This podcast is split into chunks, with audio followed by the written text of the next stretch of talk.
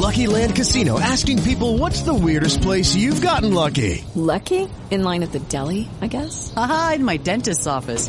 More than once, actually. Do I have to say? Yes, you do. In the car before my kids' PTA meeting. Really? Yes. Excuse me, what's the weirdest place you've gotten lucky? I never win and tell. Well, there you have it. You can get lucky anywhere playing at LuckyLandSlots.com. Play for free right now. Are you feeling lucky? No purchase necessary. Void where prohibited by law. 18 plus. Terms and conditions apply. See website for details. With Lucky Land slots, you can get lucky just about anywhere. Dearly beloved, we are gathered here today to. Has anyone seen the bride and groom? Sorry, sorry, we're here. We were getting lucky in the limo and we lost track of time. No, Lucky Land Casino, with cash prizes that add up quicker than a guest registry. In that case, I pronounce you lucky. Play for free at LuckyLandSlots.com. Daily bonuses are waiting. No purchase necessary. Void where prohibited by law. 18 plus. Terms and conditions apply. See website for details. The following is a presentation of the Mat Talk Podcast Network. You are now tuned in to the PA Power Podcast, College Edition, featuring Rob Waldco and Joe Youngblood. PA Power Wrestling. Power Wrestling. Pennsylvania is wrestling. Hey, wrestling fans, Joe Youngblood here with my co-host Rob Waltko. And we want to welcome you to this week's installment of the Open Room. As we talked about in the last podcast, we're previewing all the teams in order of their finished NCAA's uh, for this upcoming season, and uh, nothing better than talking about wrestling in July. But before we get into Lock Haven's preview and the Pitt preview, uh, there were some things that we need to, I guess, talk about that we were uh, based upon our research and everything we knew, uh, there's a few things that changed. One was the Lehigh lineup, and these these were um, both these stories were, were things that Rob broke uh, between he and I, and I'm going to you know defer to him now about the Lehigh lineup and let him explain that. And you know we got another another quote unquote bombshell coming your way, but um, we'll start with Lehigh first. So Rob, uh, you know, tell us about what you heard uh, in the last two weeks. Yeah, so uh, a former Lehigh All American who will remain nameless, um, someone that has never taken me down. I had to beat them into submission into giving me this news. And apparently, Gordon Wolf uh, will be down at 157. And it looks like uh, Cole Walters will be the man at 65. I guess Ian Brown, unfortunately, has suffered a, uh, a career ending or at least a season ending injury, so he'll be out. And then um, I heard from another unnamed source that Bo Nickal indeed will be 197, which, when you think about it, makes sense that Cassar is going up to heavyweight. Uh, so, you know, him quote unquote running or, or trying to get away from Rasheed didn't make as much sense. But if Nickal is indeed going up, like I'm hearing, um, it makes sense for Cassar to go up to, to heavyweight for sure. So, if if I may, uh, with the Lehigh lineup now with this change, I don't think uh, I'm going to waver on my my original prediction. Um, I'm going to stay pat with what I had from the from the original one, but I have to say with Bo Nickal going to 97. Uh, you know, we kind of talked about it. I, I think I was back and forth a little bit, but ultimately, I think like the move here for the team, you know, might be Bo at, at 84 you know, I know you said it makes sense, but I, I don't know. Like, I think Rasheed, you know, it, Nickal eighty four gives them a, a, legit shot to national champ, have national champs at both weight classes. Because if if and again these are ifs. If Valencia goes to eighty four, and that's not confirmed yet, Rasheed's not beating Valencia you know that and that's that's my opinion. I know, you know, Rob, you, you think it makes sense. I, I just think the move here for the team is Bo at eighty four. But again, um, you know, no, I I meant it makes sense that Cassar is going to heavyweight because at first it's like, why would he bump up? Like, does he not think he could beat Rasheed? But since Nickal's going up, it's like, okay, he's not beating Nickal. That's why he would go to heavyweight. Okay, so and that's something that we can debate. And again, if uh, you uh, listeners out there have any questions or you know comments or you want to rip us new ones for anything, you you you can find us on Twitter and uh, definitely fire off a few questions. And just like if there's something coming up on a podcast you want to ask about or something that we've talked about, as always, uh, don't don't hesitate to to bring that up. So let's roll into Lock Haven here, and you know I'm just going to give a little recap of their seasons past year. Had a lot of success. Uh, you know they're on the rise, and that's part of their their spiel there with Coach Moore, Coach Carr at at, at Lock Haven, and uh, you know recap their season, talk about the projected lineup, and uh, ultimately we'll finish up with some some uh, predictions. So uh, Lock Haven's coming off a season where they were EWL champs, and uh, they had uh, as a team they had three individual champs and six NCAA qualifiers. Their most, I believe, since 2006. And uh, you know it was uh, all, all intents purposes, you know, a very good season for this Lock Haven team. That like you know, as uh, as in, as in their their mantra, they are on the rise. They finished 16th at NCAA's, and just like Lehigh, they were they were I think a half point behind Lehigh, which put them like eight points out of 10th place. So you know, the, with two All Americans, which I'll get to, you know, they they did a they did a pretty admirable job scoring points. Um, the, you know, uh, as far as uh, getting uh, you know getting guys to win matches, and uh, you know talk about some of those guys that won matches in a little bit. Like I said, they had two All Americans. Uh, Ronnie Perry's a runner up at, at uh, 149 pounds. He lost to the Zain Train in the final. And you know, Rob, I don't know about you, and uh, you know, give you you know a chance to to debate this. Really, like that was a getting to the final at 149 was a you know it's one of those situations where you knew who was going to win it. So getting there was like you know, essentially like being, in a sense, on on some level, a champion itself. Like, you know, to get there, to have the right to face Zain, but you kind of knew what the outcome was going to be. Yeah, I agree. I, I would have been absolutely shocked if Perry was able to pull that off. But man, what a what a tournament he put together. Um, just upset after upset. He just he looked fantastic, and I mean he wrestled Zain tough. He almost had that takedown at the end of the second. He was in the match, so certainly he has uh, nothing to be ashamed of.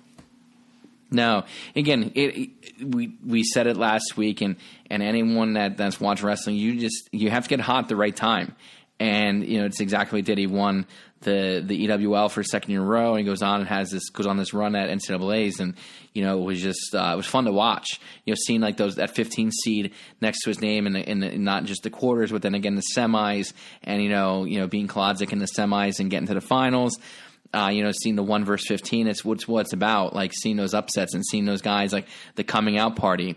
Uh, unfortunately for Ronnie Perry, you know, his coming out party happened as a senior, and uh, but a great way to cap his career. You know, in-state guy, Solanco kid, uh, teammates with with Haynes in, in high school. Um, you know, so that was their their runner up at 149 pounds. Um, they uh, Chance Marsteller uh, didn't fulfill his prophecy per se, but you know finished fourth at NCAA's, had a great tournament.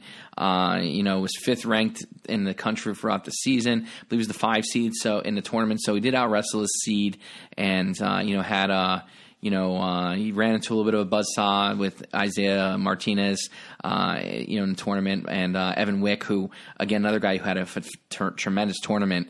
Uh, those are his only two losses, and uh, you know, talk a little bit more about his season overall uh, in the in the projected lineup. they're 12 and four in the season in dual meets, and their highlight win was a win over a number 11 Rutgers team, a tough Rutgers team. You know, again, we talk about teams on the rise, and you know, when when Rutgers made the move to the Big Ten, Rob, I, I didn't think that you know that they'd ever be able to compete on that stage, and you know, I'm I'm eating crow on that one. I don't know what your thoughts were on, on Rutgers when they made that made that move to Big Ten, but it's kind of fun to see the, the, the, what they've been able to do since making that move. Yeah, they were. I think when I was maybe a freshman or sophomore in college, they had the maybe the number one recruiting class in the country. You know, they had Scott Winston was kind of leading the charge, um, but they they literally got no All Americans out of it, which was a big disappointment. A lot of people basically thought they were never going to get it done. Um, but since Ashnault really punched through, I mean they've they've been getting better ever since, and they're a tough program. I, I think expectations for them to be a perennial top 10 team, a team that possibly gets a trophy at some point. I mean, that would not surprise me if they get the right recruiting class, you know, the right class of New Jersey kids come up at the right time and they land them. I mean, the sky is, is somewhat of the limit for those guys. Yeah. And, you know, capping off the recap, the, the Lock Haven finished 21 in the uh, dual meet rankings. Uh, you know, 16 in the, in, in the tournament, NCAA tournament. So again, they had a, a great season. And again, we talk about when we we talked about Penn State last week. We talked about Lehigh, and I made the comment about these schools that have to compete against these Power Five schools, and they're they're tiny. They don't have the same resources. Like Lock Haven is even you know has even less resources than Lehigh, and you know look what they're able to do. Like you know, look at the schools they finish ahead of. You know that uh, you know uh, first comes to mind my you know I, uh, my alma mater West Virginia like they're finished ahead of a a, Big Twelve school. You know it's it's it's a testament to what the program does, and they're doing it with a lot of in-state kids, which is just phenomenal to see. And uh, you know the just the the, the amount of uh, success they're able to pull out of these out of these kids and develop this talent is uh, is what it's about. Like Ronnie Perry wasn't a wasn't a blue chip recruit coming out of uh, high school and goes to Lock Haven and bides his time and and you know works hard and, and buys into what his coaches are selling and he's a national finalist runner up. You know, and, and like you said, gave gave the Zain train, you know, some, gave, gave him some trouble. Didn't didn't go out there and roll over for him. That was for sure. Yeah, I think uh, and I know this is a Pennsylvania show, and we're we're a couple of homers, but I think that could only be done in Pennsylvania. Like if, um, you know, Iowa had a a fifth school, or if, if Iowa put three teams in the top fifteen, top twenty, you know, with Iowa, Iowa State, Northern Iowa, like it would be a little bit surprising, especially if it was a school the size of Lock Haven. Um, so yeah, but like what those coaches do, Moore and company, they they're they're pretty tremendous. All right, so let's talk about projected lineup for um, Lock Haven. Uh, 25, I believe it's going to be Luke Warner. He's going to be a sophomore next year. He's 20. He was 24 and 13 as a freshman. He took fourth EWLs. Did not qualify for NCAA's. He's a Bethlehem kid. Uh, you know, just you know, he's just uh, he's one of those grinder kids. He, you know, he's solid on top and you know, fun to watch. Um, you know, and and, and f- again had a very solid freshman year. You know, uh, as far as something to build on, and and like I just said, like Lock Haven's not pulling the blue chip recruits, and, and that's not a that's nothing that they should be ashamed of because what they're doing is they're getting guys that have high ceilings, and they're developing them, and they're developing them into really solid impressive wrestlers by the time they're done. You know, you're not going to see the the four time national champs. You might not even see many four time All Americans come out of this program, but you're going to see a lot of quality wrestlers. Uh, you know, I'll talk a little bit about each individual that I, the projects to be a starter, and then at the end we'll talk about where I where I believe they'll finish and how their their season will go. Uh, one Lucky Land Casino asking people what's the weirdest place you've gotten lucky? Lucky? In line at the deli, I guess? Aha, in my dentist's office. More than once, actually. Do I have to say? Yes, you do. In the car before my kids' PTA meeting. Really? Yes. Excuse me, what's the weirdest place you've gotten lucky? I never win and tell. Well, there you have it. You can get lucky anywhere playing at LuckyLandSlots.com. Play for free right now. Are you feeling lucky? No purchase necessary. Void where prohibited by law. 18 plus. Terms and conditions apply. See website for details. 33, the, uh, again, starting for another year, uh, DJ Fehlman. He's going to be a redshirt junior. He was 25 and 16 last year. Another fourth place finish at the EWL tournament. And, uh, you know, another guy to just a, a solid wrestler on that, on that, that, uh, Lock Haven squad that, again, put, put the time in. And, you know, Rob, you can attest to it. It's not easy to win 20 plus matches at Division One level, is it? No, I mean this. Unless you've done it, I mean these guys are really, really tough, gritty guys. Um, you know, these guys that are qualifying for the national tournament, they're very, very good wrestlers. So, you know, Lock Haven's littered with those guys right now, and that's. I was actually talking to my brother about that today. Whenever, not to go too far off the reservation, but um, we were talking about Bloomsburg back in the day when Stutzman coached them, and we went to the Navy Classic when I was at Bucknell, and these guys were just so physical and mean and aggressive, and I was like, that is Division One wrestling, and those guys aren't even like ranked high, and they're just tough. Like this is what this is, and that's kind of, you know, like these tough twenty match winners from Lock Haven. It kind of reminds me of that. Again, uh, it's a, it's about the, the you know we talked about the process with the, a lot of these smaller programs and how they have to, you know, they they get these guys that maybe aren't coveted by the big schools and that are just going to come in and, and work their tail off, tails off to to be the best they possibly can. And you know, you got coaches like you know Coach Moore and Carr that are that are uh, selling a good product, and these kids are buying in. Uh, we go move on to 141. We got Kyle Shoop. He's a redshirt junior this year. He's coming off a, season, a sophomore season, which he went 36 and 14. He was third in EWL, and he and he uh, qualified for NCAA's and went one and two there, and you know had a um, uh, you know pretty good. Uh, or not, not, he did have a good season, and uh, you know he's definitely a guy that's as a senior going to you know look to to come back and and improve upon what he did. Uh, another Pennsylvania guy. Uh, 149, we got uh, Colin Glorioso. He's a redshirt sophomore. He's the only non returning, well, well, I don't want to get ahead of myself. Uh, he's the first of possibly two non-returning starters in the lineup, and he's replacing Ronnie Perry. He's got big shoes to fill.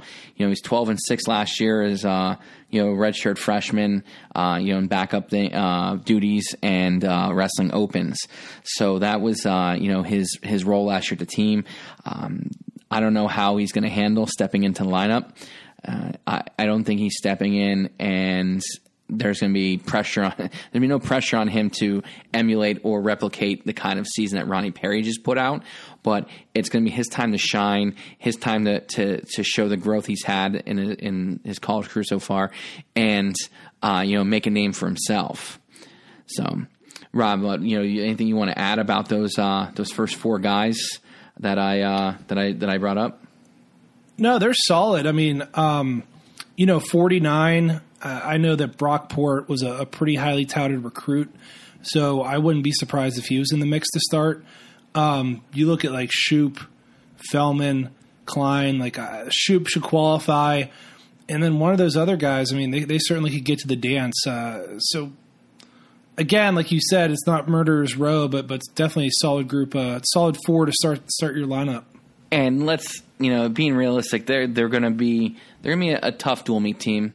And you know, like I said I don't want to get ahead of it too much, but I do want to say my prediction where I believe that that'll fall um, when uh, when time is right later in later in my preview.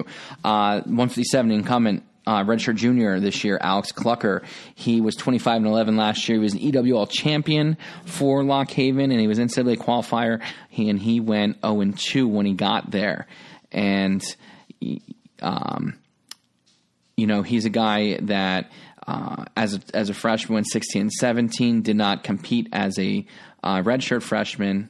I'm sorry, was 16 17, did not compete as a freshman. It was 25 and 11 last year. So, you know, he comes off, a, you know, taking almost a year off and, and then comes back and wins 25 matches. That's, uh, you know, pretty impressive. And, you know, at, at NCAAs, he wrestled uh, John Van Brill from Rutgers um, lost, and then you had the misfortune of getting Joey Lavallee, the number two seed uh, in that bracket, who lost to Kennedy Monday in the first round, and uh, you know he ended up going zero and two at the. Um, at the uh, NCAA tournament. But you know, you know, he had big wins last year. Uh, he beat Brian Clagan from Rider, and, you know, in the EWL final, and uh, you know, he, he um, you know, beat Freddie Stroker from Cornell.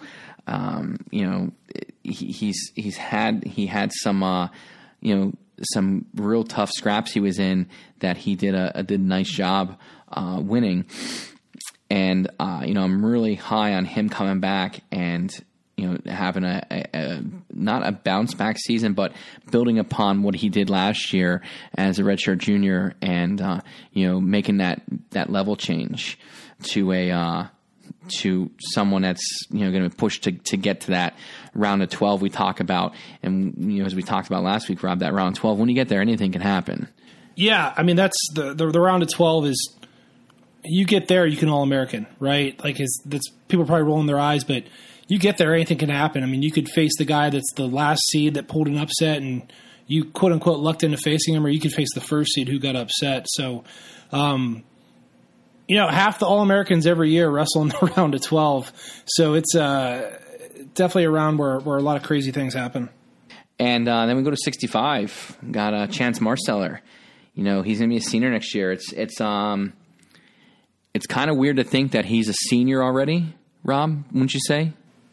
Yeah, it kind of flew by, huh? Yeah, you know, again, uh, it was a huge. I, I, I would say was. I am a huge fan of him, and uh, you know, things didn't go his way, and he he battled some demons, and I think that makes me respect him more.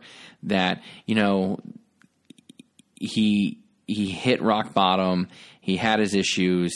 He paid his dues, and, and you know he's making right on it.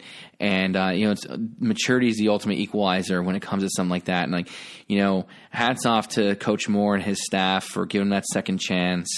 Uh, you know, things didn't work at Oklahoma State. He got to Lock Haven, fresh start. You know, things happen. We all know the story. We're not going to rehatch it.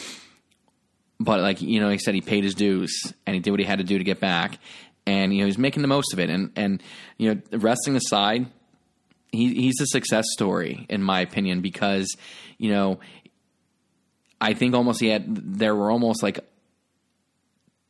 unreachable expectations thrust upon him based upon his uh, high school career. Uh, you know, I don't know what your thoughts are on that, Rob.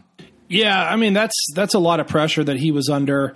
Um, you know, I thought it was pretty sad when when people were were basically turning their back on him or you know, cheering against them. Like, listen, I, I don't lose sleep over what he does in his life, um, but certainly you don't want to see a guy like that just completely ruin his life. So, um, glad that he got his you know what together. I, think Coach Moore. I watched an interview where he said he had a kid, uh, so hopefully he's he's matured and everything's behind him, and you know he can go out his senior year on a bang, and then you know enter the real world as a, a functioning adult.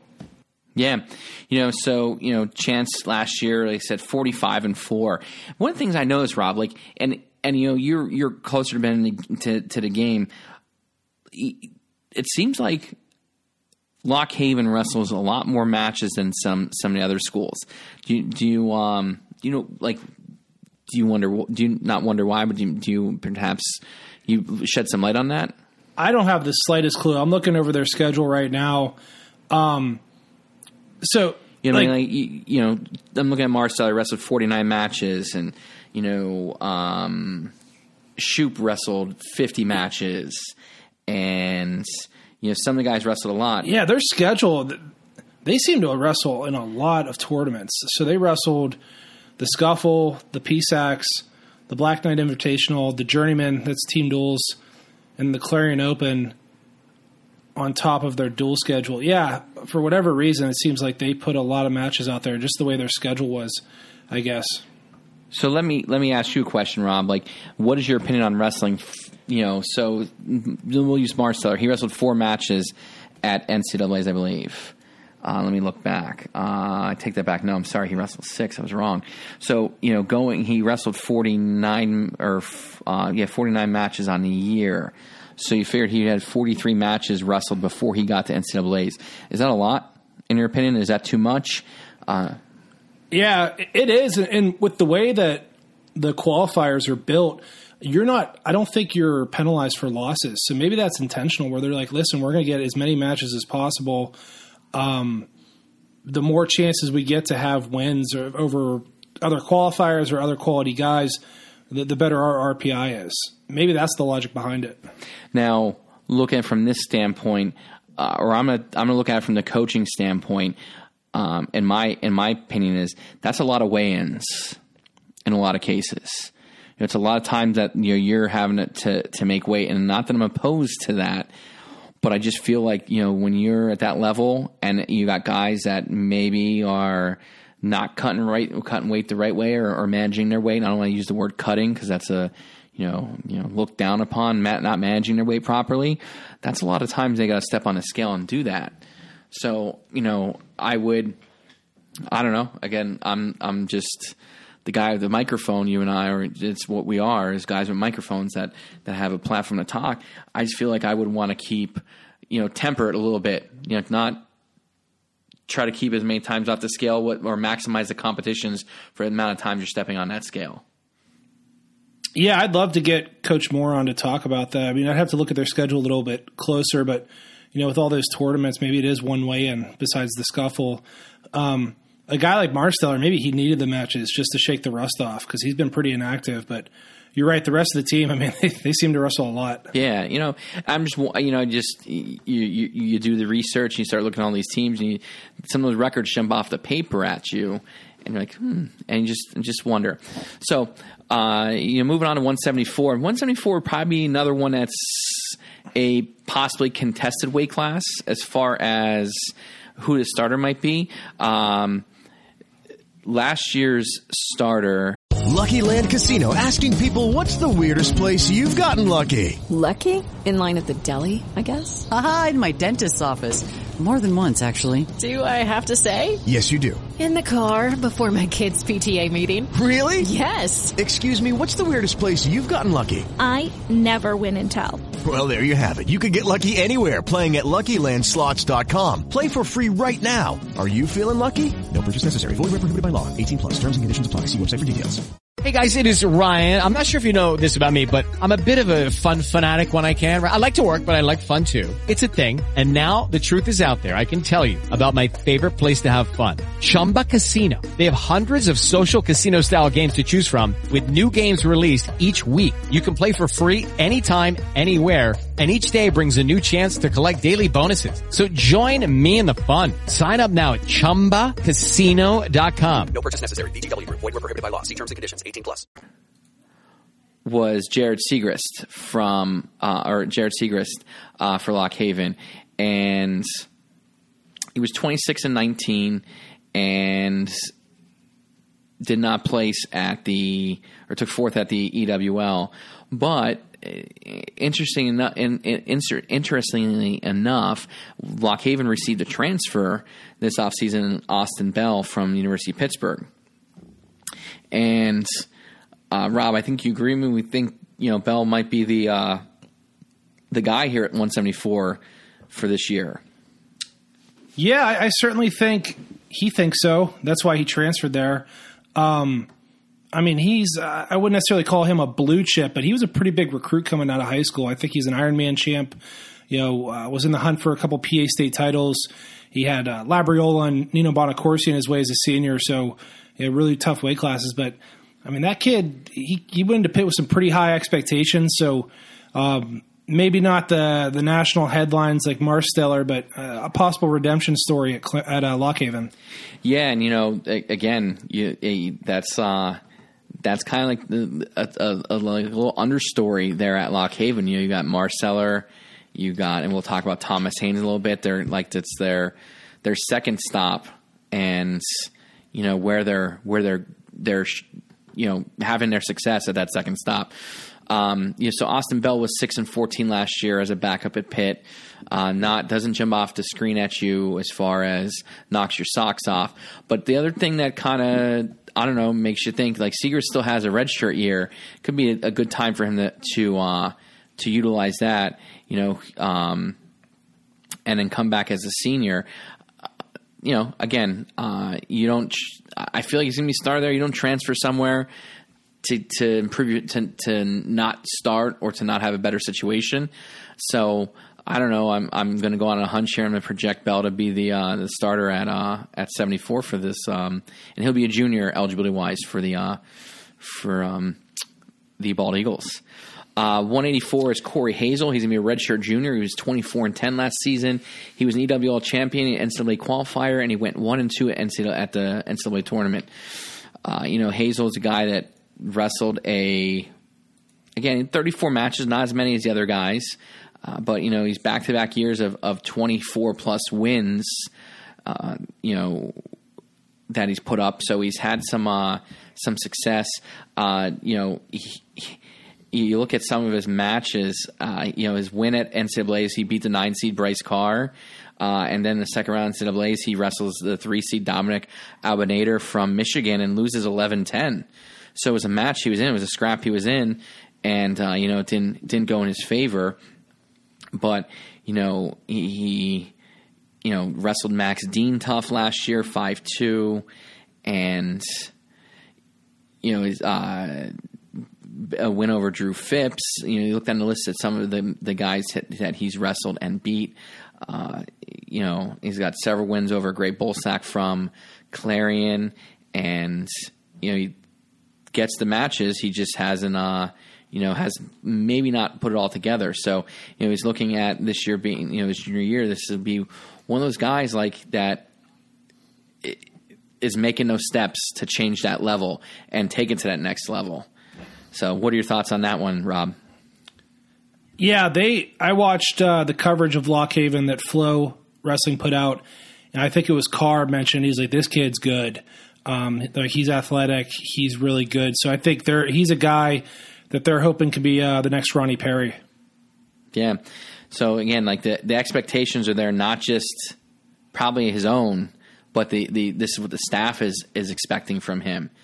So uh, we move on to 197 and Tristan Sponseller for the uh, for Lock Haven, and uh, he's going to be redshirt senior this year. He was 13 and 15 last year. He was third at the EWL tournament, and uh, you know he he missed almost two months of the season due to injury. And you know say oh 13 and 5, 13 and 15, not the great record, but uh, you know is it for a junior as a sophomore he went 32 and seven, and you know he's 21 15 as a freshman redshirt freshman. He's 23-9 is his true freshman year. So, I mean, he's got 89 wins under his belt. Like, that's not an, an easy thing to do. And, you know, he, he missed, like I said, a ton of time. He wrestled, the last time he wrestled was uh, January 12th, and then he didn't wrestle again until the EWL Championships, the first round.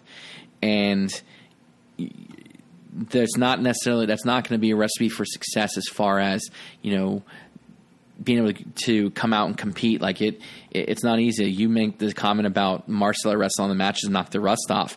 You're in the mid season, you don't wrestle for almost two full months and come out in your conference tournament and trying to trying to punch that ticket to NCAA's. It's it's tough, uh, you know, and I think you'll you'll agree, Rob. Yeah, yeah, that's that's not an easy feat. And, last season he had some success. He lost to Cassar 13-10. You know, um, in uh, in the scuffle, and he lost eight seven to Chris Wheeler from Lehigh, and uh, he wrestled uh, Jake Jacobson from Lehigh, lost six two. Two guys we talked about that are you know as tough you know as tough as the ninety seven pounders you're gonna you're gonna see, and uh, you know but like I said thirty two and seven as a uh, as a sophomore, did not qualify for NCAA's NCAA's, but you know still 32 wins at that level is 32 wins anyway you uh, you uh, you cut it. So that's uh, the guy at 197. If we look at heavyweight, you have uh, the again another incumbent Thomas Haynes. He's gonna be a redshirt junior. Uh, you know Thomas Haynes, everyone knows uh, that's PA fan, four time state champ from Solanco, and you know again hasn't had the same success at this at this next level that he did at the high school level, and it is uh, it's definite. You know, it's it's not easy. Like just because you have success in one realm does not guarantee success at another. And uh, Haynes again, another redemption story. Went to Ohio State. Uh, I think we kind of all know the story. He was going to be the guy at heavyweight, and you know there was some guy that decided to go to heavyweight. Um, I forget his name. Um, I don't know Schneider. Yeah, yeah. I don't know. Some guy that won like an Olympic gold medal some or German something. guy.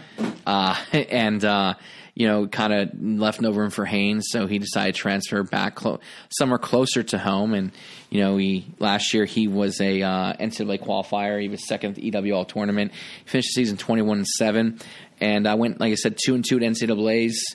Um, subsequently, his, season was ended with a loss to Jordan Wood in the um, consolation quarterfinal. Or I'm sorry, consolation uh, second round of consolations. Um, and a loss that Jordan Wood avenged from uh, state finals uh, match back when they were in high school.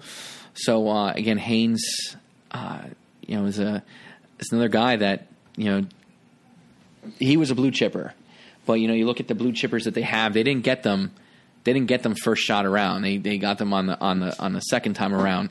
Uh, and you know Thomas Haynes is a guy that they believe at, at Lock Haven is is uh, you know all American potential. And we talked last week that heavyweight weight class is kind of wide open. Rob, you know we talked about the potential of of um, Nevills being the number the uh, preseason number one.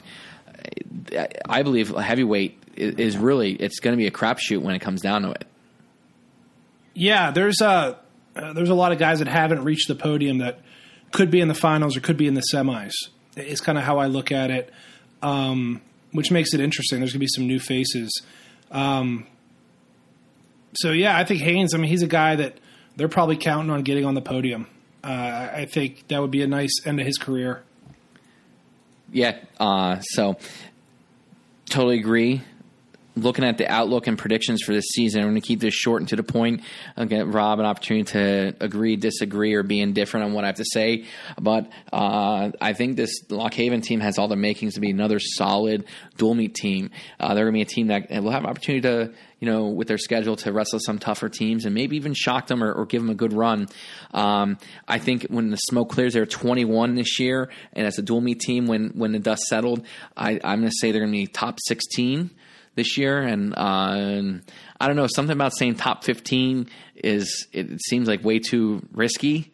Uh, so I'm going to say top 16 because I just feel like it feels a little safer. I think 16 is is somewhere in around where they're going to be. Uh, I think they're going to build upon last year and uh, be a better dual meet team than they were this past year.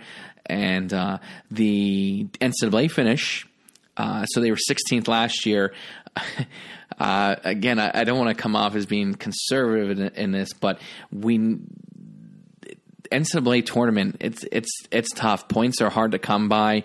So to, to think that this group has what it takes to, to be much more than a top fifteen team, I, I don't know if they can do it right now. I, am really curious about some of these guys and, and you know the the the the next step that they potentially could take coming out of this Lock Haven wrestling room. So I'm going to say top fifteen in NCAA's. That's as, that's as uh, as bold as I'm going to go.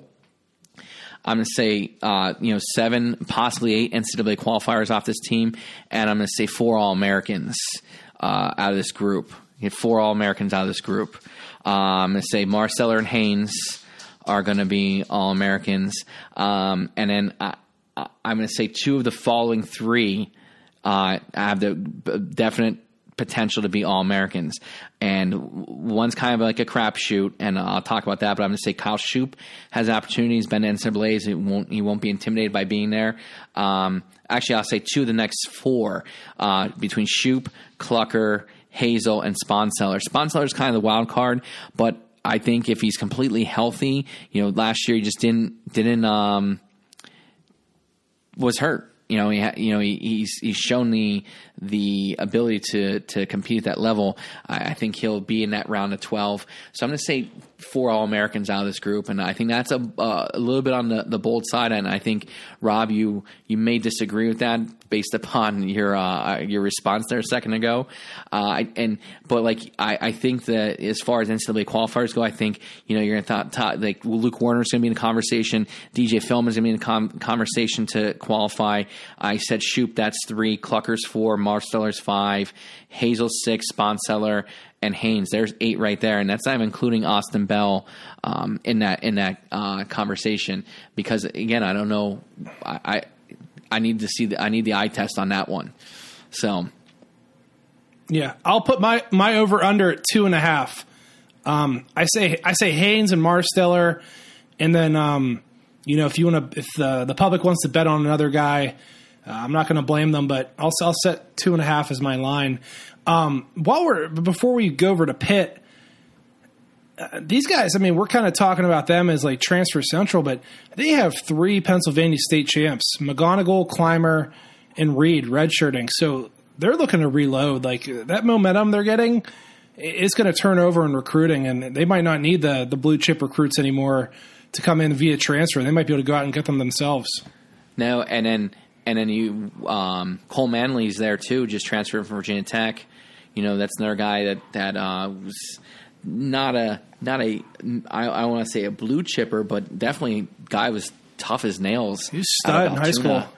Yeah, and so you know, there's there's talent in that room, day in and day out. I mean, there's probably this year just going to be just bloodbaths in there on, on, a regular basis, and guys just going at each other, and it's going to be. Uh, like I said, it's gonna be fun to watch. Like this, you know, it's easy to it's easy to, to get behind a Penn State because they're they're you know they're they're Penn State right now. They're they're just winners, and and you know they they got a lot of personality, and and you know Cael Sanderson is not very charismatic, but like you kind of hang on his every word. Scott Moore is a pretty charismatic guy. Very, you can tell he's very passionate when he talks about his program. His assistant coaches have the same mindset, and you know that team just seems like they're loose all the time. They don't go out there; they're not tight. They don't have to be. They just go out and they just do their thing.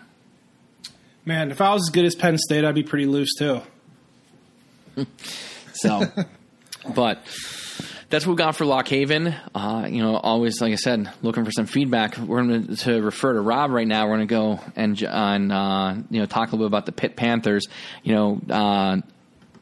As uh, as I've stated before, when it comes to this, uh, I, I did double check with Rob this week to make sure he wasn't sticking me with, with doing Pitt. Uh, you know, I, I, said like, and I joked, and you'll you'll hear when we talk with uh, Keith Gavin in our interview, and later in the episode that uh, you know uh, I'm tried and true West Virginia grad, so you know talking about Pitt, I'm gonna be as objective as, as humanly possible when you know I give give my predictions and, and opinions on this. So, Rob, uh, you know, you take over and uh, you know, time to run the show and tell us about the Pitt Panthers. Yeah, so I'm a hometown guy, born and raised in Western Pennsylvania. So Pitt's a team that uh, I've always followed and cheered for. Um, you know, we got the chance to talk to Keith Gavin, like I mentioned before, and he talks uh, a little bit about some of these guys. But you know, Pitt's lineup is very, very young. Um, you know, last year they actually forfeited a few times at 125, and you know they went out and took care of that problem pretty quick. They got Lewis Newell, multiple time Pennsylvania runner up. Uh, Brandon Fenton was a, a, late signee. He's a multiple time Ohio State champ, nationally ranked kid. And then coming in uh, as a verbal, who's a senior this year, is Ryan Sullivan, state champ from Shaler. So um, they're going to be pretty set at 125 for the next few years. Uh, this year, obviously, I think it's down to Fenton and Newell. Um, I have no idea who wins out of those two, but I would assume one of those two end up being the starter. So young at that weight, but they they have some pedigree, some good guys. So you would expect uh, them to hold their own. That's for sure. Uh, 133, a guy everyone's excited about, Mickey Phillippi. Um, he's finally stepping on the mat. Uh, really, really tough kid, uh, really well liked. Keith talks about him a little bit and his work ethic. Uh, Mick had a really good year. He lost uh, three times, twice to Del Vecchio from Rutgers. He ended up beating Corbin Myers, uh, Ben Thornton, Dylan Duncan, all those guys at the Midlands. So, you know, he's shown the ability to to beat maybe not the the All American type guys, but those guys that are in the top fifteen, top twenty, and I expect that his stock will only rise throughout the year. Um, 141, uh, LJ Bentley. He's a, a former national qualifier. Uh, I think he was having some weight issues at 125 and, and jumped all the way to 41. He'll be a, a senior. Um, you know, hoping to go out with a bang and keep that St. Ed's All American streak running because he is a, a St. Ed's grad, and you know we'll see how he does. That he's at a full feed and not cutting as much weight this year. Uh, Joe, thoughts on the the first three weights? Well, the if if it holds true and and either uh, Fenton or Newell is the starter at 125 there's going to be some growing pains there. I mean, flat out. Pitt doesn't wrestle a soft schedule. Uh, the ACC, as we talked about with you know here when we talked about in, in the interview with with uh, Coach Gavin, the ACC isn't what it used to be, and it's definitely on the up. And, and again, it's not the Big Ten, but it's I don't know maybe the next best thing to the Big Ten. You know, the Big Twelve is a little bit in, in flux right now, uh, so it's it, you know it's right might be the next best conference. And you know they're going to see tough duels. They're going to see tough competition tournaments. So if it whoever it is, Fenton or Newell, uh, it it's going to be you know it's going to be a a, a a year of learning for them.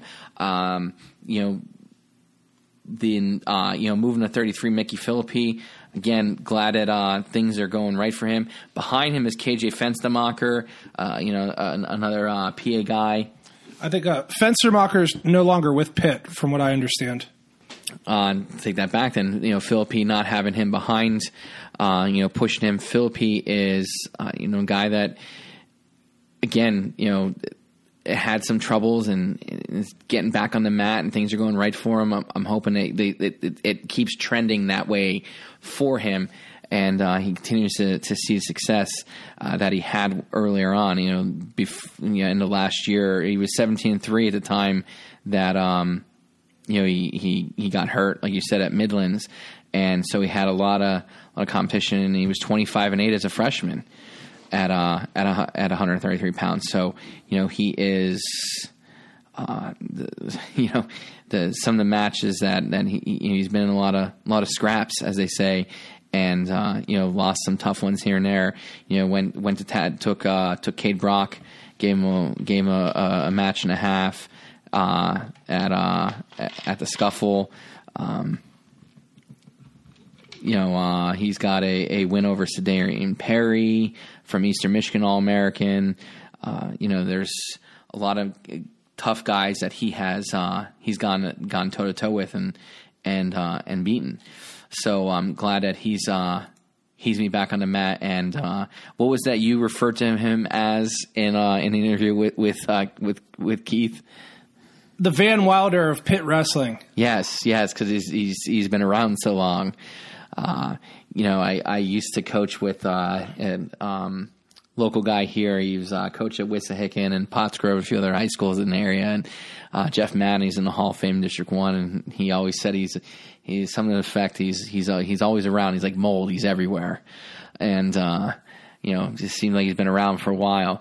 Uh, LJ Bentley at at, at uh, 141 again, looking to you know has, has been uh, solid throughout his career. This year, uh, you know, moving to um, up to uh, to 141, we'll have to see. You know, uh, last year alone, he he he was kind of like a little up and down. You know, he was uh, seven and six. He has a one nothing loss to to Darian Cruz, but then you know he has some some other losses that weren't you know that you kind of scratch your head at. That uh, guys that you know if he's losing one nothing to Darian Cruz, he should be you know closing the gap on other guys that aren't as uh, that aren't as tough as as uh, Darian Cruz. So. Uh, you know, just kind of you don't know what you're going to get with him. He's kind of a little bit of a, um, I guess, enigma as far as uh, what's gonna what's gonna come about when uh, when he gets to the mat. Yeah, yeah, I agree. I think um, he's probably at the right weight. Maybe 33 is his optimal weight, but you know they got Phillippi there who's a stud. But I think uh, you know he could he could put together a decent year at 141. Um, so jumping ahead, 149. Um, I would guess that they redshirt uh, those young guys coming in, Matthews and uh, Matthews is the, is the, big one. Then Kemmer uh, would be my guess, just off of some things that, that Coach Gavin said about you know what they did with their lineup last year. So I would think Robert Lee would be the starter.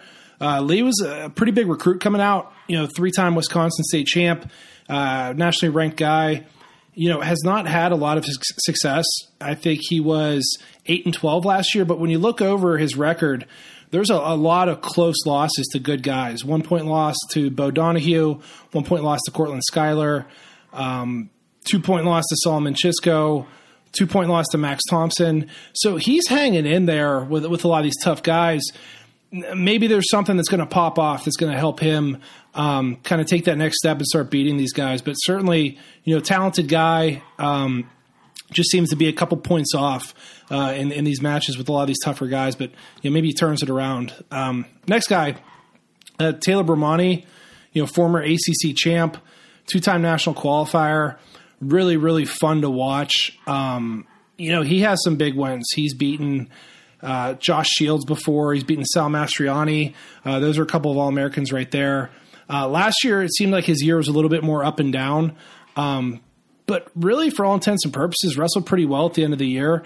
Uh, he got a pin over Mike D'Angelo at the NCAs, lost a close one to Hidlay, lost a close one to Lavallee, and he lost twice to Hidlay, very close. And he also uh, had a win over Andrew Crone. So, you know, Ramand's probably a top 15, top 20 guy on any given day. You know, very funky style. So, uh, could certainly catch a guy, um, but he's a guy that they expect to, to make big jumps. And then 165, Jake Wentzel. Um, you know, a bit, a bit of an up and down season last year. To start the year, I thought he looked really strong. Um, you know, he had Nick Wanzek on the ropes at Southern Scuff or Cliff Keen, excuse me. I remember watching that match and I was like, wow, Wentzel looks good. And he kind of let it slip away. Uh, wrestled Ashworth from Wyoming really tough. Um, wrestled Wick tough early in the year.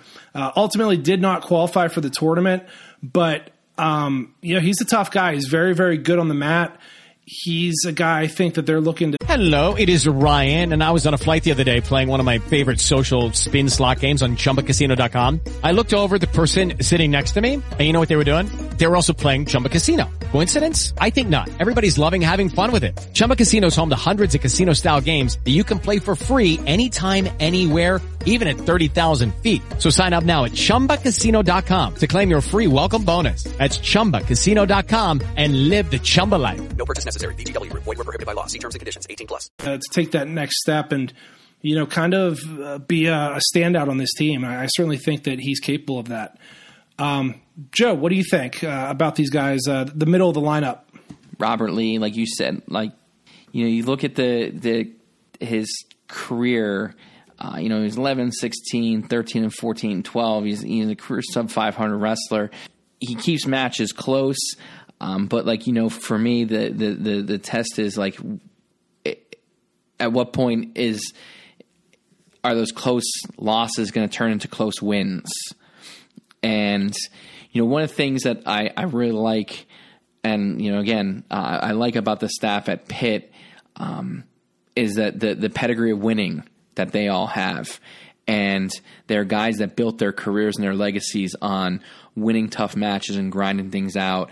And you know, I think that's something now this they're them still being new. They're not even two years in yet. That they're going to hopefully start to eh, you know impose that will upon their team and get them to buy in. So you know if if if Lee can learn how to win those close matches and um, turn like even half those into it, you know, for his senior year, he's going to enjoy some success.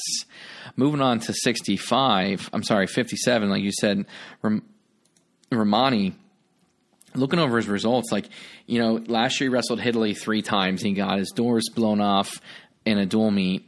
And then, you know, I'm sure that staff and I'm sure Ramand sat down and thought about, you know, how can we stop Hidlay? We're going to see him again. And they did. They wrestled again in, in the uh, at ACCs and it was a six four sudden victory win for Hidlay, and they wrestled again in NCAA's, and it was a four two win for Hidlay. So you can see right there the growth that he was able to, to close that gap. You know, he had Joe Lavallee losing six four at NCAA's that knocked him out. You talked about the pin that he had. Uh, you know, a close match with Kennedy Monday, who ended up, I believe, all Americaning, uh, being an all American. But you know, uh, but then he has some like some bad losses you know, uh, Luke Zilverberg from South, South Dakota State, you know, major decision in him. Uh, you know, just consistency. You know, consistency is what he needs to exude. Uh, you know, he went from being 25 and 8 and a, and a conference champion to 18 and 14. You know, and, and there's no change in weight, nothing. Like, he he just needs to to find that consistency in uh, in his own wrestling. And uh, you know, Jake Wentzel at 65. Again, you know, he's a five 500 career wrestler, 500 career record, record roughly. Um, you come off a 13 13 season. You know, this is the year where he's, I feel like he's got to kind of start creating himself and, uh, and, and, you know, being a, uh, you know, a redshirt sophomore on his team, he's not, he's no longer a young guy. He's no, no longer inexperienced. Like it, this is the year where he should be, you know, pushing 20 wins and and winning winning those big matches for this Pitt team, who's going to be a year older. We talked about how young the lineup was and how young they still are, but with that youth, there's still a lot of experience in this lineup, top to bottom. So, yeah, I, I agree. I I know that Coach Gavin after the Oklahoma win. Uh, there was an interview where he basically sat down with the guys and said, like, are, are you sick and tired of getting kicked around yet? you know, like we're too good for this. We work too hard for it. So uh, that kind of always stuck with me, and I'm wondering if that mentality will, will just kind of follow them throughout the whole year this year, hopefully. Um, so to their heavy guys, you got Greg Harvey. Uh, he's coming down from 184 to 74. Uh, guy that I think is well liked, is a very very hard worker. Um, you know, not a blue chip recruit. I think he was a, a, low state place winner. He's a Boyertown guy from your neck of the woods. Was 500 last year. Looks to me in the ship at, at 74 this year. Um, Nino Bonaccorsi, I think this is a guy that everyone's really excited to see. Um, I don't know if I could call him a blue chip because he never won a state title, but he's pretty darn good. Flow national champ.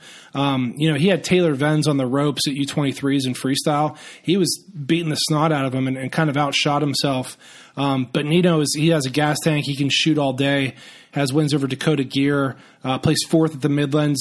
He's a guy that I, I think a lot of people are really really excited about. Um, 197 Kellen Stout. You know, former Penn State guy, transferred in. Uh, six and 16 last year. Not the best record, but kind of in the same boat as Lee, where he was losing tons of tiebreakers, won two point matches. Um, so you know maybe he finds that second gear and kind of switches it around. Uh, nice kid, comes from a good family, so um, the pedigree's there. I mean, his dad was a four time All American at Clarion. Uh, Stout was a very, very good high school wrestler. So we'll see how close he is to knocking down the door. Um, but he'll also be pushed. You know, Cole Nye just transferred in. Um, so that there'll be some contention at that weight, I would assume, uh, that those two will take some time to kind of figure it out. And then heavyweight, um, some exciting news. Another transfer, uh, Demetrius Thomas. He was a, an NAIA champ, and I think he was second or third last year. He wrestled at Williams Baptist, um, which was their that school was started by Kerry Reitner, who's the head coach at Millersville. Great guy, great coach. Uh, Thomas transferred in. He's a, a, bit of a project, but certainly a, a, good wrestler. And you know, with how wide open heavyweight is, certainly could could make some uh, turn some heads this year. Um, Joe, your thoughts on this this lineup, the big guys? Well, uh, yes, Greg Harvey, Boyertown guy. Uh, definitely, uh, you know, I had the, the, the opportunity and the privilege to cover him as a uh, high school wrestler uh, through, and uh, good kid uh, that was a lot of fun. He was in a, in a group of guys, um, you know, graduate with Jordan Wood from Boyertown, a team that was uh, state runners up in the in the state duels to Bethlehem Catholic. So I, I said I got to know him, followed him through his postseason. He can't grow a mustache too well and uh, but you know uh, you know good wrestler. And and it, like you said like come down from 84 didn't I don't know that he belonged there.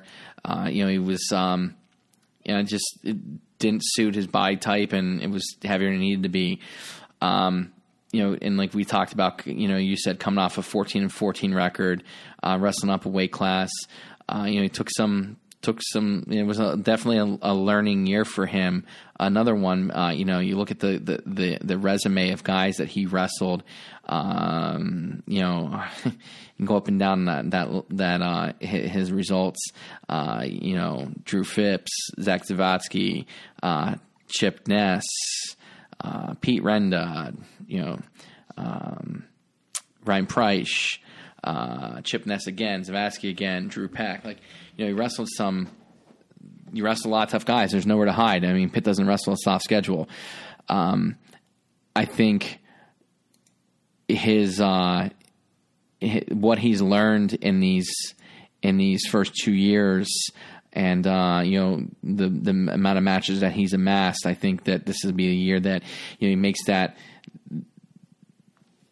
that uh, I guess that that um, level changer and makes that step in, in his development to where he establishes himself as the guy at 174 and you know lays foundation for it being his for like the, the next two at least the next season maybe more. Um, you know that's probably where he's going to lock in at with Bonaccorsi being a redshirt freshman. There's not a whole lot of room to move. Like it could be his spot for next three se- these next three seasons. And uh, he can really uh, you know you know make his mark on uh, you know uh, his career with these next three seasons. Uh, Bonaccorsi is a guy again, like you said, like he he um, accomplished wrestler. Uh, you know, as a as a as a true freshman last year, win 21 matches, wrestling in a lot of opens, and you know the um, I think that this would be a guy that when when the dust settles at the end of the season, he's gonna be a guy that's to be that guys aren't going to want to want to run into. He's going to be a guy that, that uh, you see him coming up in the, in the bracket, and you're going to be like, oh, you know, it's going to be a tough out because you know he's going to give seven minutes or however long it's going to take to and do whatever it takes to win the match. So I, you know, I don't want to get ahead of ourselves on prediction wise because I'll I'll, uh, I'll refrain from that till the end when we talk about it. But um, you know, Bonaccorsi is a guy I'm excited to see get the uh, get the nod at, at start and start at, at 84. Uh, 97 Kellen Stout, uh, Mount Lebanon guy, Rob. Yeah, that's what I thought. Um, again, you know, you said started at Penn State, hit hit hit a uh, hit a wall last year, six and sixteen. Um, you know, he was didn't have uh, didn't have a whole lot of success at Penn, Penn State, but um, you know, he like, he's that guy. He he gets in a lot of close matches. He doesn't. He's not getting uh, necessarily getting his doors blown off, but he keeps matches close. And you know, it's one of those guys like I talked about earlier. He's got to he's got to find a way to turn those close losses into close wins, or at least you know limit those close losses. They don't all have to turn and flip the other way? What they need to do is just just not be as frequent. And you know, you mentioned pedigree. Um, I, I I just think that you know another year in the, in that room, that's coaching staff settling in, uh, and that the the amount of knowledge and success they have, they're going to be able to bestow it upon these guys. And so I think Stout turns around. I think Stout when when it settles, he'll be a you know back to 500, just above 500 for this season for his junior year, and it's something he can build upon for his senior year. And you know, uh, Demetrius Thomas, uh, guy I don't know a whole lot about, um, but you know he's got you know he, he said NAIA champ. Uh, you know he's wrestled a few guys at, in uh, you know from uh, Division One before. Uh, you know he, he, lost to Mike Boykin, uh, but he you know he got you know some wins over Brian Kennerly. you know he lost to Joey Goodhart from Drexel. Um, and uh, you know Austin Myers from Missouri has a win over him. Uh, you know he's got um, the opportunity because he is, like you said, a project. He's got the opportunity to do some some some good things. But uh, you know, uh, just uh, one of those guys I want to see on the mat before I can really pass judgment as to what I what I think they're capable of. Uh, so, um, that's the the wrap for Pitt, Rob. So let me hear your predictions.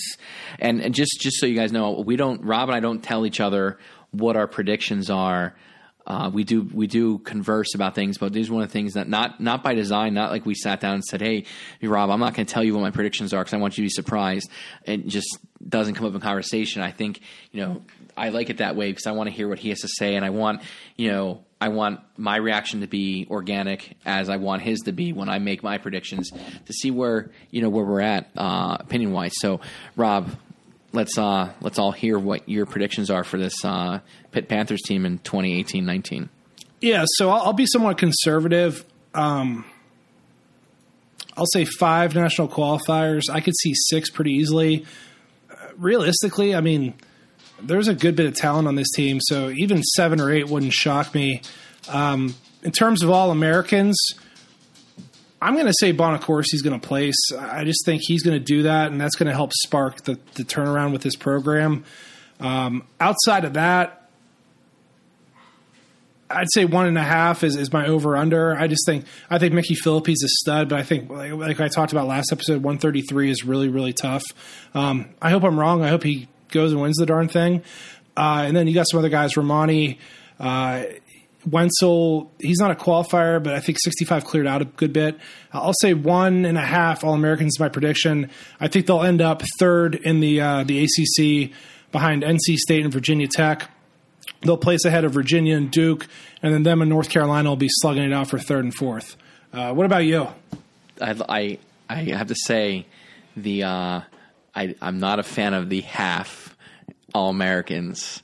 I feel that you're taking an easy way out. It forces you to take one or two. uh, I, yeah. You're taking the easy way out there, buddy.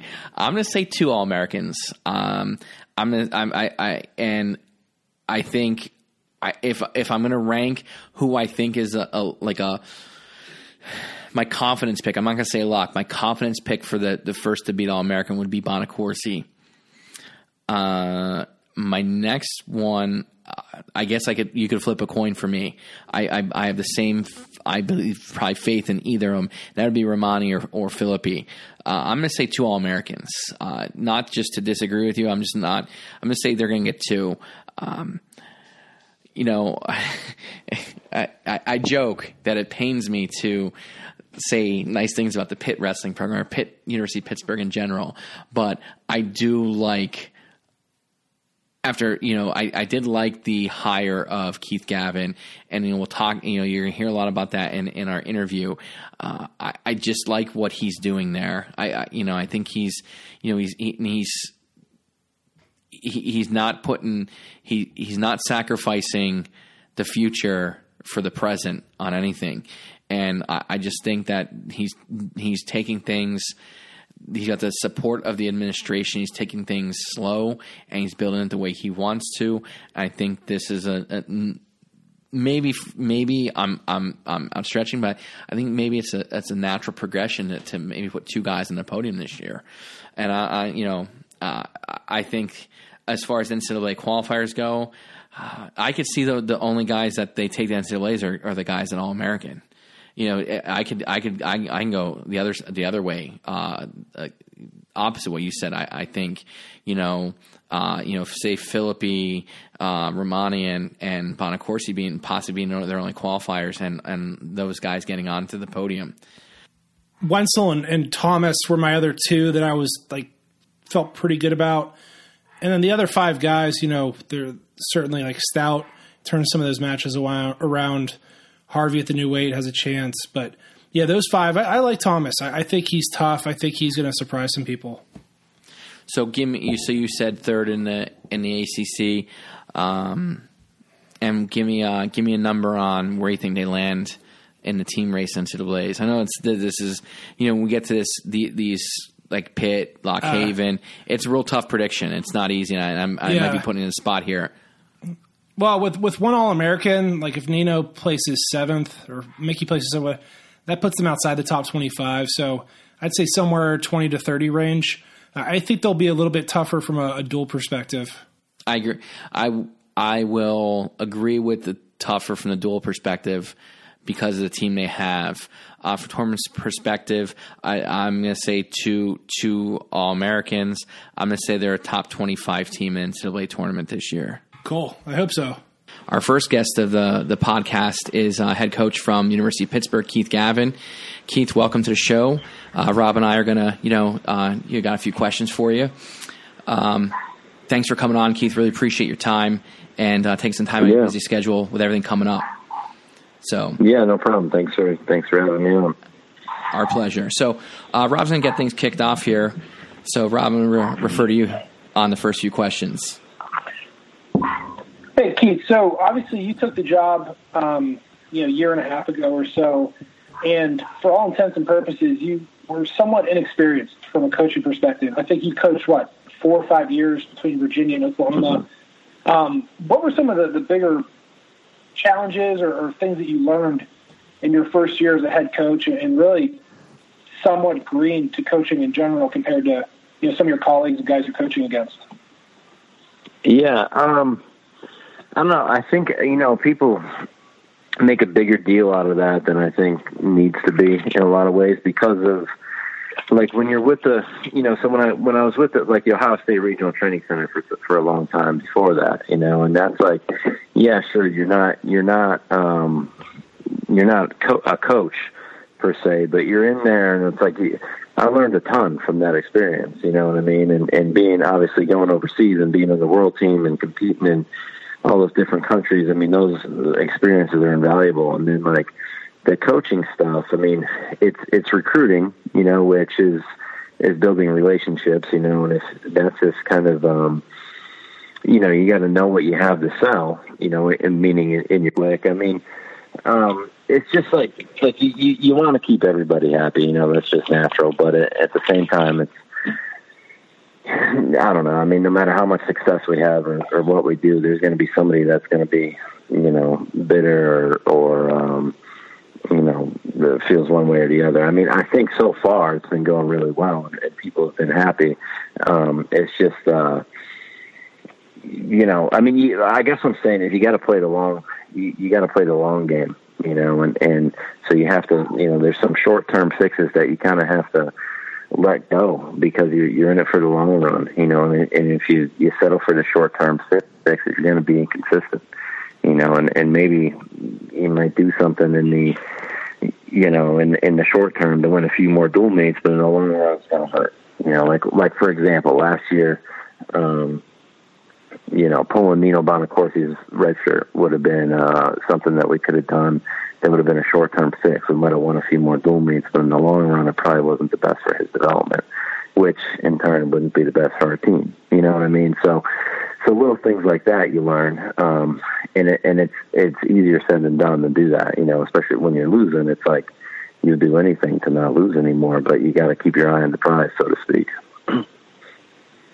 Yeah, that makes sense. I mean, yeah, I never really thought about that with Nino, or you know, I remember Iowa went through the same thing with Marinelli, right? And all yeah, the sure. that guy wouldn't have won a true a national title as a true freshman. So, what, what's the point? Mm-hmm. Um, yeah, and you got to know where your just team's go over at. to, You know, I mean, okay.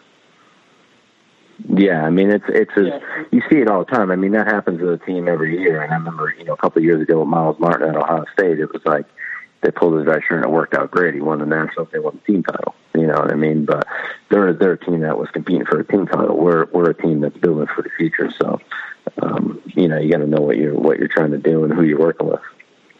Yeah. So Keith, we, we talked about um, you talked about like uh, all the the time in, in different rooms and, and your time at the Ohio State, the regional training center, and like you know, like you said, you weren't actually a coach, but you were doing a lot of teaching because that was part of your role. Is there someone or, or more maybe more than one coach that uh, really influenced your you know your uh, I guess your career to uh, and and you learned a lot from that you I don't know maybe try to emulate or things from that their style of coaching that you emulate and bring to your style of coaching. Yeah. Yeah, I think I mean so many different people had an impact on me throughout my my career, and and and it's all in different ways. You know, I mean, when I got the Pitt, I had a really good situation where you know I had coaches who cared about me on the on the Pitt staff, and then I also had you know I worked with Sonny Abe one on one. You know, and Sonny was a big influence on my on my technical wrestling. You know, and and the attention to detail that I put into it. I mean, he'd make me do something you know a hundred times. You know, and and uh, so so from a technical uh, standpoint, the way I teach technique, you know, he had, he's a huge influence on me from that, you know. And then I had, you know, like Rande Stottlemyer was my head coach, and Randy was was known for, you know, how he would treat people and taking care of people and, and looking at the overall um, development of the student athlete, you know. So that that sticks with you, and that's something that you, you really learn to appreciate um, when you're, you know, when you're older, when you're my age now, then you know, more so than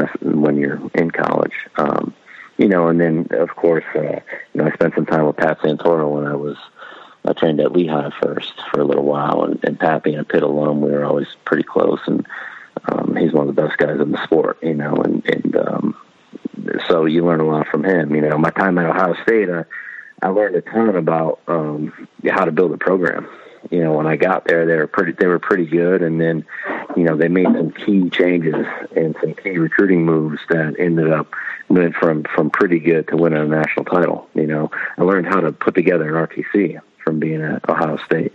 Cause, uh, you know, when I first got there, it was, we only had a, you know, one or two guys and then we ended up having a full, we had, I think, six guys and in 2013 we put five of the six on the world team that year, you know, so, you know, two years later, Ohio State won the national title. So I mean, yeah, you just kind of, you know, I just paid attention and, and picked up a lot of things. You know, Lou Rosselli was my coach there at, at Ohio State, and then I worked for Lou at Oklahoma, and you know, the way that he approaches the work and the consistency of it, I think, uh, you know, I, I definitely that stuff rubbed off on me. So. Yeah, I think it, you know everybody's probably like that. Uh, they they have a lot of people who've impacted them throughout their career, and and you take a little bit from everybody. Yeah, you know, definitely. Uh, you, you've had these experiences, and and like you said, like you, there's no there's no set amount of time that tells you or that indicates that you're ready to be a head coach. It's you know, it's it's more like a mm-hmm.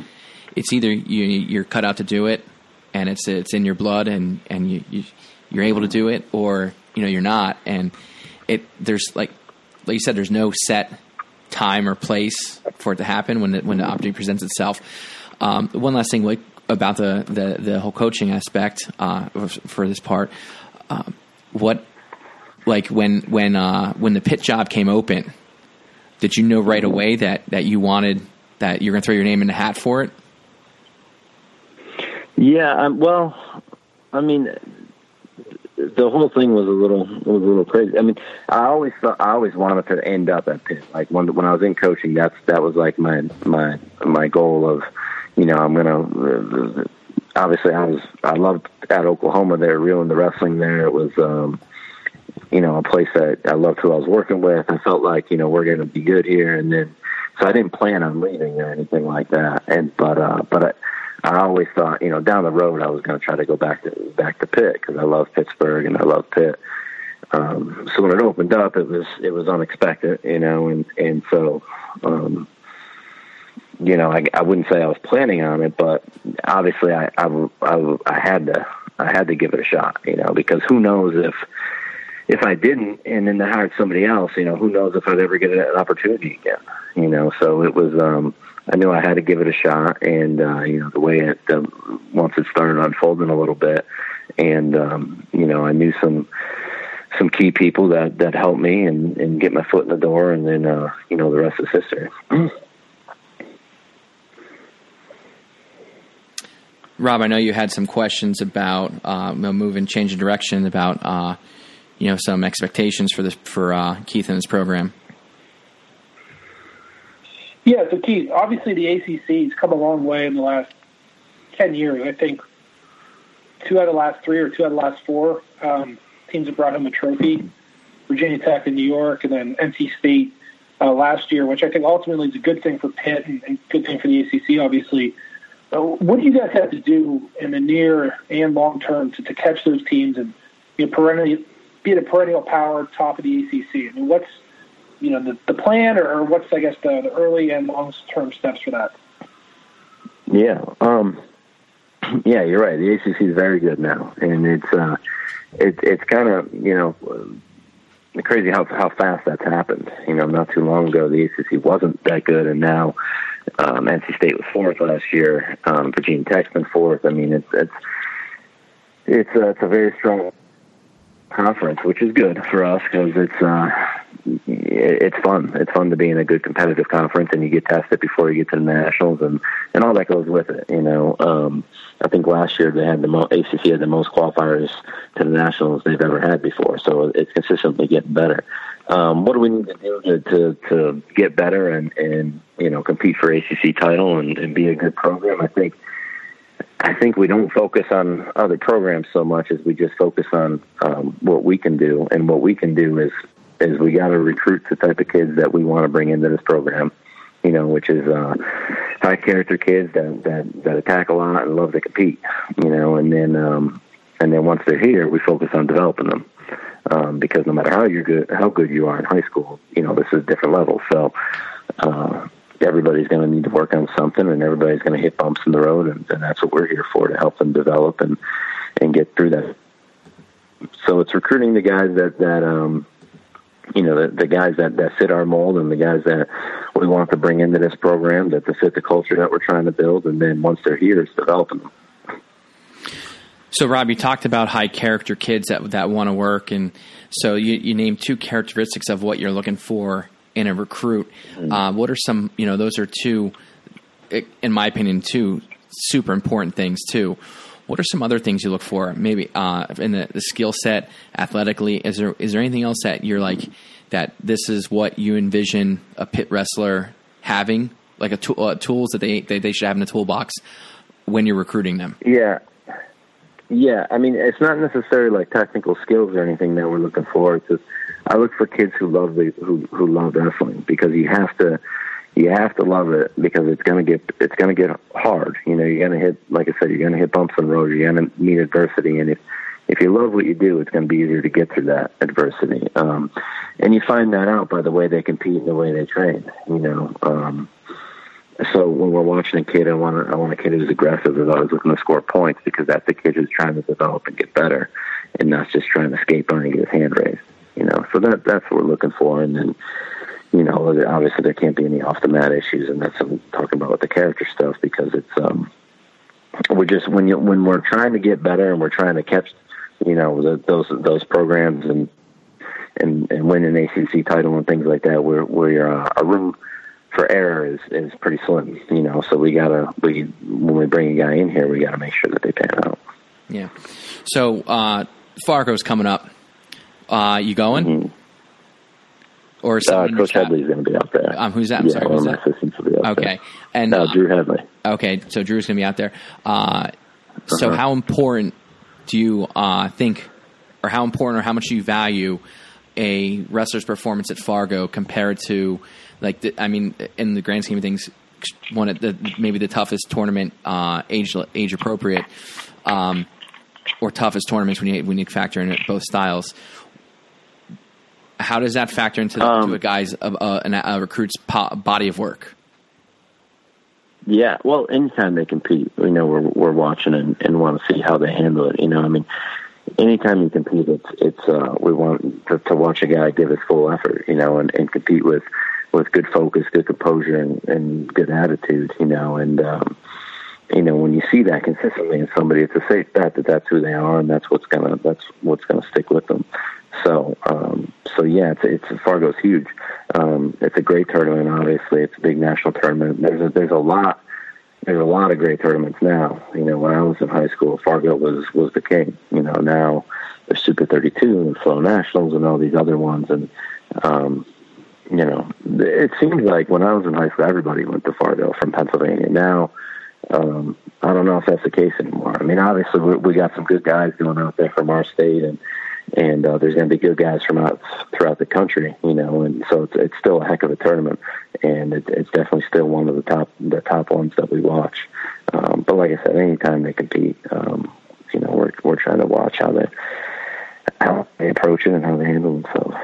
So I'm going to finish up the, the recruiting aspect of this by my last question being when you what what sets Pennsylvania kids apart from kids from other states now that you're you're in the you're in the driver's seat and you you know not that you can't miss on a recruit but if you're you know you're looking at recruits like what do what do Pennsylvania kids do consistently better than maybe kids from uh, uh, Ohio West Virginia, in, in areas you're probably recruiting New York and, and beyond. I mean, I'm sure you don't have really have boundaries as far as where you're looking to get kids that are going to come into your Right. program and be uh, be contributors and, and all Americans and national champions. But you know, you know, we we're three Pennsylvania guys right here, and uh, you know, there's probably a slight bias, maybe, but I think maybe of the three of us right now, you're going to have the the be able to maybe take the glasses off, as I, as I like to say, and and and maybe give us some more insight. But you know, uh, Pennsylvania traditionally, as we all know, very strong wrestling. What what sets the Pennsylvania kid apart?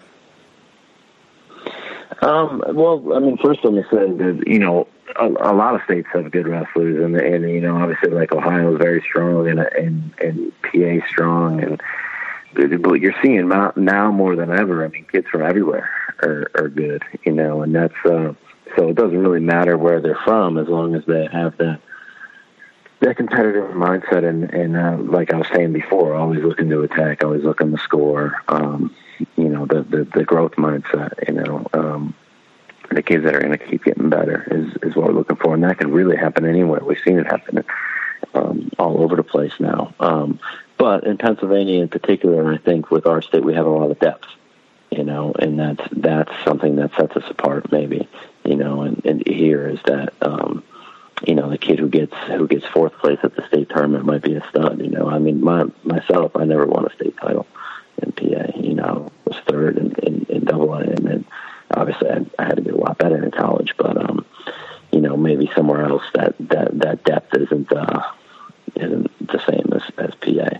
And so I think that that just comes from you know we we have we have very good clubs in Pennsylvania. You know, the the club uh, scene here is is top notch. You know, and it, and it's getting that way in a lot of different areas. In particular, like um, Illinois is getting, is, has been really strong. You know, and a lot of that I think is because they have some really good clubs there. You know, and these kids are, are, are training a lot with with high level coaches. You know, there's there's high level coaches that have done um, know what they're talking about. You know, teaching these kids from a young age. So I think you're seeing that happen all over the country. Um, it just might have happened earlier in PA. So you, you kind of answered one of the last two questions I had was what makes a, a good college wrestler, and you, you know through your answers before you've kind of answered that. So I'm gonna go on to my. I got one more question for you, and then I'm gonna, I'm gonna throw it over to Rob mm-hmm. to finish finish up here. But uh, just kind of changing gears, just again this. Uh, you know, talking about Keith Gavin, the wrestler, a little bit, and giving some so people can get a little bit mm-hmm. insight about you. Uh, in your career, you had a very successful collegiate career. Uh, you know, for all intents and purposes, in your in your college career, who was the toughest guy you wrestled? You know, gave you fits, uh, you know, for whatever reason, and, and you know, wh- why do you, why was he uh, your toughest opponent? Um, I don't know. That you know, that's tough to answer because I wasn't like, you know, my, like my first couple of years, I, I was, I wasn't that that good per se. You know, I mean, I was still, I was still growing as a wrestler. So, like, for example, like my first ever college dual meet, I was a true freshman. I wrestled Troy Letters at Lehigh and crushed me you know, and it was like, but I don't even, you know, I mean, that was probably one of the worst losses I've had in college, but, you know, I don't even, unless somebody asked me about that, I don't even remember it because I, I just, I went those first two years of college out of my mind because I wasn't any good, you know, so, um, you know, like I was saying, that, that was when I was still, um, growing and getting better, but, so like you know disregarding those first couple years i mean when i felt like i was pretty good or you know, I mean, at least uh, being you know all American ready. You know, uh, probably Ben Askren was probably the toughest guy I wrestled, and it was really because like I wrestled him a few times, and I knew like I felt really good on my feet when I wrestled. You know, I felt like um, like I can control him and take him down, but he was uh, he was very mentally um, tough, and and I learned a lot from wrestling with him, and then. Um, he was a year older than me. So afterwards, we ended up training together for a little while, and and we became good friends. He's he's a great guy. But um, but anyways, I learned a lot um, from wrestling him in college, just on you know the mental side of things and and how he. Uh, uh, like for instance, in our junior year in the finals, it was um, you know the match was going my way in a lot of ways, and uh, he was a heavy favorite, you know, but he stayed the course and ended up getting uh, ended up beating me, and it was um, it was kind of a lesson in you know I didn't really think I expected to win until maybe the third period when it's like oh I could win this one, you know, and then he just kind of stayed the course um, where I was kind of up and down, you know, and, and not riding that emotional roller coaster. So um, you know I think that he. Uh, he was he was probably the best competitor I wrestled in in um, in college, just from a mental um, standpoint. And you know, like I said, you, I learned a lot from that. All right, so Rob, we're gonna, you know, I'm gonna, I'm gonna throw it back over to you here, and uh, you can, uh, you know, finish up your last question here with with uh, Keith. We don't want to keep him too long. Like I said, we do appreciate the time you're giving us. Yeah. Yeah. So, last question to uh, all the blue chips out there listening to this, and you know, some of them may or may not have committed to Pitt verbally, um, but for those other mm-hmm. guys you're chasing down, what, what's your pitch? And I don't want you to give away too much because I know there's probably some secrets, but how do you draw someone in? What, what's why would you want? Why would a blue chip want to come and wrestle at Pitt? Yeah, well, I mean, you know, the the, the Pitt is is a is a great place to be um, all around. Academically, it's the number one school in the, in the Northeast, the number one public school in the Northeast. You know, so it's great academics. Um, you could really um, you could really do both here. You know, where um, you know a lot of places it might be tough to be to succeed academically and athletically, but at Pitt you could really do both. So we really feel like it's the best of both worlds from that standpoint. Um, but uh, you know, and other than that, I think it's fun to be part of something that that you know people believe is is going to get um, is is on the rise. You know, and that and that we're getting better and we're going in the in the right direction. And and um, and Pitt's had guys uh, do well before. You know, I mean.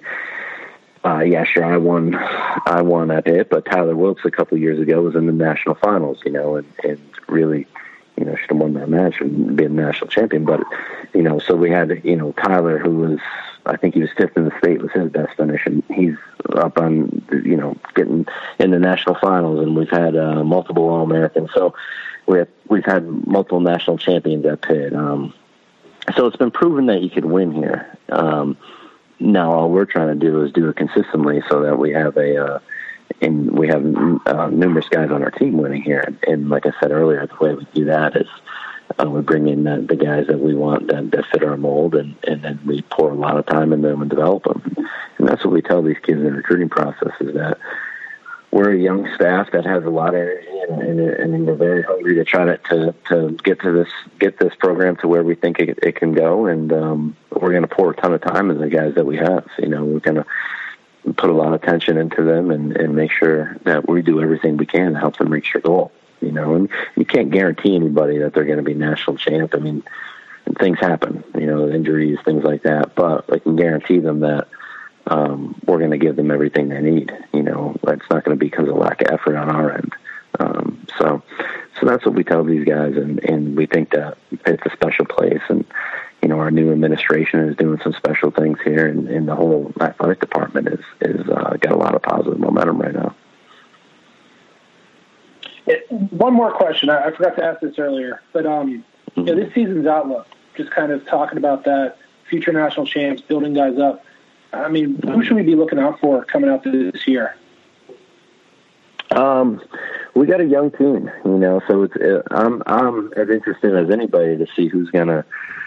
Young guys tend to you know get better quicker because they're because they're growing and, and you know um, by the time you're 50 or senior you kind of are who you are, but uh, but yeah, we, we're I'm I'm excited for a lot of these guys. So we got we got a lot of young guys on the team. I mean, you know, two obvious ones coming off redshirt. Uh, Nino Bonaccorsi, who was had a had a great redshirt year last year and put in a good summer, and, and Micky Phillippi, who's um, you know in a a redshirt, and and he also had a had a very good uh, year. So both those guys will be in the lineup next year. and We're excited for them to to see what they can do. But like I said, I mean, top to bottom, we're pretty young. I think we only have three seniors on the whole team, you know, in our whole 30 man roster. So um, um we got some we got some kids that are uh, that are doing that that are doing the right things, and we're we're looking to see. We're we're all excited about who's going to step up and and make a name for themselves next year. Do you consider uh, Phillippi, the Van Wilder Pitt Wrestling, as a young guy, or just uh, young with with old with a lot of eligibility. Yeah, he's um he's still young. You know, he, he's certainly still young, but he uh yeah, he's got four years left for us, so that's gonna be uh that's gonna be fun. You know, um Micky uh he works very hard and um he's a he's a great kid. Everybody loves him.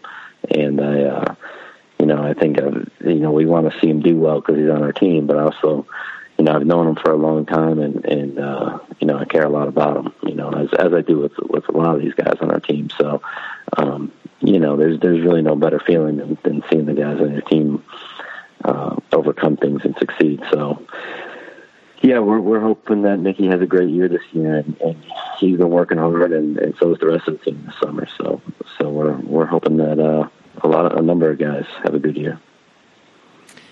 Well, Keith, we want, Thanks, Keith. Yeah, and we really appreciate the time you gave us here tonight.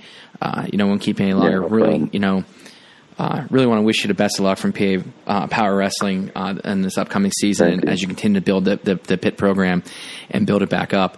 And, uh, you know, that's, like I said, come from West Virginia alumni. Uh, you know, I, am sincere in saying that. I, I do want to see you do well. Uh, I think it's good for the rivalry. It's good for college wrestling. Like, you know, it's, it's, it's good when all these Pennsylvania teams are, are doing well. And, you know, we saw with yeah. obviously Penn State's doing what doing their thing, but you know the the upswing mm-hmm. of uh, you know all, all, these schools in Pennsylvania are are getting a, are are keeping the, the, the talent home, and you know you're you're right. definitely a testament to that. So you know, wish you nothing but the best to continue to uh, develop Pitt and and build that program and, and provide opportunities for all kids, not just Pennsylvania guys. So you know, you know, best of luck. Can't say it enough. Thank you. Appreciate that. that's what we got for this week. We're trying to be short, but Rob, we still end up going a little bit longer than we thought. Rob's going to talk a, a, minute about the uh, the Surge, which is uh, uh, PA Power Wrestling sponsoring this fall. Yeah, so the Surge guys, um, a nice preseason tournament that is being hosted at the University of Pittsburgh Johnstown. Uh, nice facility that they have there. It is, I think, the first week of November. Let me pull up the dates real quick. you're right. I believe it's the third and fourth of November. Yep, third and fourth, Saturday, Sunday. Um, check out the website. Pre registration is already up on Flow. Um, so you'll be able to see who's all there and, and who's showing up. It's supposed to be uh, just a straw poll. Coaches I'm talking to. Uh, apparently, there's going to be a lot of studs there. So definitely want to get there and you know check out some of the competition uh, before the uh, the season starts. Yeah, definitely take advantage of it. It. You know the the amount of preseason tournaments that are out there to get looks and things like that. It's these are tournaments, you know, Fargo this weekend, Super 32, Flow National, all these tournaments where it's out of the season. There are easy ways to get looks from college coaches because if they're not in season, they have the ability to get out and see you wrestle.